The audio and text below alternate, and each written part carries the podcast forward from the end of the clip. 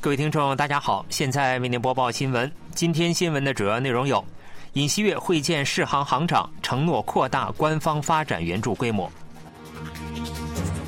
北韩称二十四日试射火箭三三一型新型战略巡航导弹；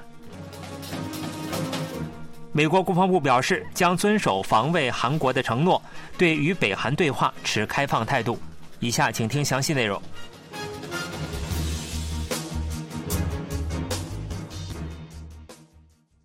尹锡悦总统会见正在访韩的世界银行行长彭安杰，表示将大幅扩大官方发展援助规模，尽到全球中枢国家的责任。尹锡悦二十四日上午在龙山总统室会见彭安杰时表示，过去韩国接受了国际社会的帮助，得以摆脱贫困，实现经济发展。如今，韩国愿意为国际社会做贡献。尹锡悦高度评价世界银行为推动发展中国家经济发展、解决全球性挑战课题所发挥的各种作用，并强调建立市场经济对消除腐败、实现民间主导的公平竞争至关重要。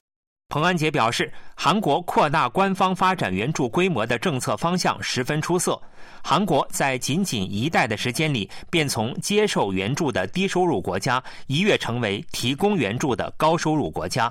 韩国的经验将为发展中国家提供实质性帮助。彭安杰表示，期待未来韩国企业参与乌克兰战后重建项目。今后，世界银行将加强与韩国的合作，使双方实现共赢。北韩称，二十四日发射的导弹是新型战略巡航导弹。该导弹外观与去年公开的箭矢相似，被命名为“火箭”，引发了关注。北韩未公布国务委员长金正恩是否观摩了导弹发射。据朝中社报道，导弹总局二十四日试射火箭三三一型新型战略巡航导弹。报道称，试射未对周边国家安全造成影响，与地区局势无关。报道还称，此次试射是朝鲜武器系统的不断更新过程，是导弹总局和国防科学研究所的定期性义务性工作。韩军此前表示，军方监视设备于二十四日上午七时许探测到北韩向西海发射数枚巡航导弹。军方表示，对此次发射进行了实时探测跟踪，目前正在分析导弹在最终坠落点燃尽的情况。北韩未公布导弹的飞行路径，不过据韩军分析，导弹在平壤西部上空按照圆形或八字形的轨道飞行。有分析认为，此次导弹型号中的“三一”意味着可搭载火山三一型战术核弹头。美国政府就北韩近日发射巡航导弹事宜重申对韩国的防卫承诺固若金汤。美国国防部发言人于当地时间二十四日在回答韩国媒体的提问时表示：“我方一直以来非常明确的表示，北韩的军事项目具有威胁性，美国将遵守防卫韩国和日本、守护地区和平稳定的承诺。”发言人还表示，我们正在监视北韩的此类活动，并将继续与韩日两国政府合作应对北韩威胁。发言人表示，我方敦促北韩克制做出进一步的威胁性活动，展开认真持续的外交活动。国防部首席副发言人韦丹特·帕特尔在例行记者会上被要求就北韩发射巡航导弹等行为作出评论时表示。我方认为，这类行动将诱发不稳定性、冒险且极其危险。帕特尔还表示，再次敦促北韩回归外交，我们已准备好在多项重要问题上与北韩接触，同时将遏制北韩继续与韩国、日本紧密合作，探讨加强同盟的方案。美国三艘核动力航母集结在韩半岛附近。美国海军学会新闻网当地时间二十二日援引美国国防部官员的话报道说，西奥多·罗斯福号航母上周末进入海军第七舰队作战区域，该航母现身日本东南方向的太平洋海域。美国海军第七舰队管辖作战区域覆盖韩半岛，由此西奥多·罗斯福号、里根号、卡尔文森号三艘航空母舰均在该作战区域执行任务。二零一七年，北韩进行第六次核试验后，美国出动三艘航母进入韩国作战区域，并实施韩美联合军演。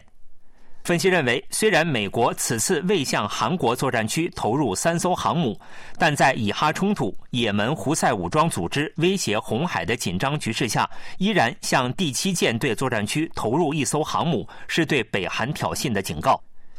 另有分析指出，台湾总统选举后，中国在周边空域和海域实施联合军演，对台湾施压，美国此举亦有应对中国之意。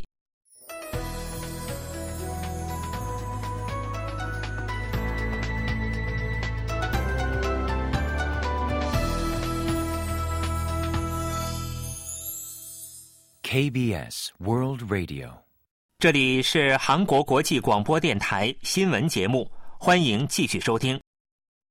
韩国外交部表示，外交部韩半岛和平交涉本部长金健当地时间二十四日在比利时布鲁塞尔与北约官员会晤，对北韩近期的挑衅和频频试图造成地区动荡的行为提出谴责。外交部表示，金建与北约官员强调，在应对北韩问题的过程中，双方间的紧密合作很重要，并对北韩近期的挑衅行为提出了谴责。金建还对北约在北韩问题上的持续援助和支持表示感谢。出席此次会晤的有北约副秘书长米尔恰杰瓦讷，负责处理改革、混合和网络安全事务的助理秘书长戴维德范范维尔。另外，金建于当地时间二十三日向欧盟政治与安全委员会做简报。他指出，北俄合作明确违反安理会决议，显示出印太和欧洲安全的不可分割，提议加强在北韩问题上的合作。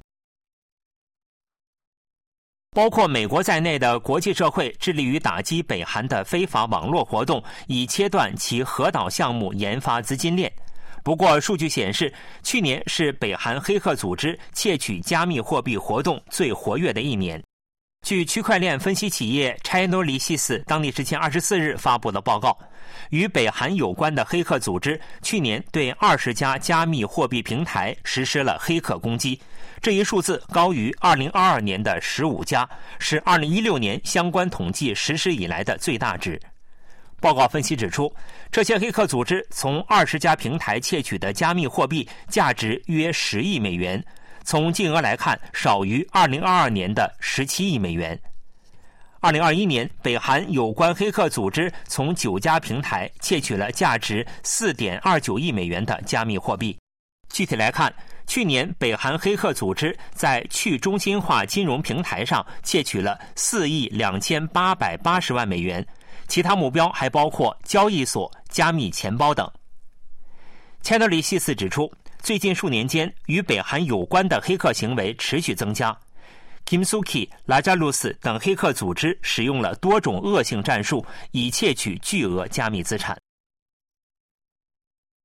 韩国总统尹锡悦二十五日在议政府市政厅会议室举行的民生讨论会上表示，从今年开始正式开启。GTX 首都圈广域快速铁路时代，其中包括延长三条路线、新设三条路线。尹锡悦总统二十五日在议政府市政厅大讲堂举行的主题为“上下班三十分钟时代，缩小交通差距”的第六次民生讨论会上表示，上下班的质量就是我们的生活质量，通过缩小交通差距，切实改善国民的生活质量。尹锡悦说，二十五日举行途经议政府的西线铁路工程开工仪式，到二零二八年为止将予以开通。铁路事业进展速度最快的 A 线将于三月开通水西至东滩区间，坡州至首尔站区间将于年底开通。另外，连接仁川至南扬州的 B 线也将于三月动工，二零三零年开通。尹锡悦介绍说。A 线、B 线和 C 线的延长工程也将迅速展开。A 线延长至平泽，B 线延长至春川，C 线向北延长至东斗川，向南延长至天安和牙山。尹锡悦总统表示，将在四个主要城市圈推进最高时速一百八十公里级的 XTX 项目，将在年内着手推行民间事业的大田、世宗、青州 CTX 线。其他路线也将与地方自治团体协商，制定推进方案。韩国作曲家陈寅书荣膺有“古典音乐诺贝尔奖”之称的恩斯特·冯·西门子音乐奖。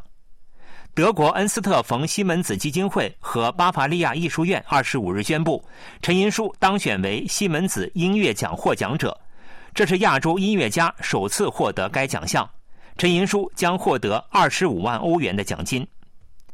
西门子音乐奖由恩斯特·冯·西门子基金会冠名，巴伐利亚艺术院颁发，在古典音乐界享有最高权威，被比作诺贝尔奖、菲尔兹奖。该奖项每年在音乐作曲、指挥、器乐、声乐、音乐学领域评选艺人，选拔标准为对人类文化的贡献度。目前旅居柏林的陈寅书表示，本人能在第二故乡德国获得如此重要的奖项，倍感喜悦。这个奖项比以往获得的任何奖项更感到荣幸。陈寅书毕业于首尔大学作曲系，随后在汉堡音乐与戏剧学院师从著名作曲家盖蒂·杰尔吉。二零零四年，凭借小提琴协奏曲获得格文梅尔大奖，在国际上声名鹊起。此后，他先后获得西贝柳斯奖、玛丽约瑟克拉维斯音乐奖、巴赫音乐奖等多个重要奖项。新闻播送完了，是由于海峰为您播报的，感谢各位收听。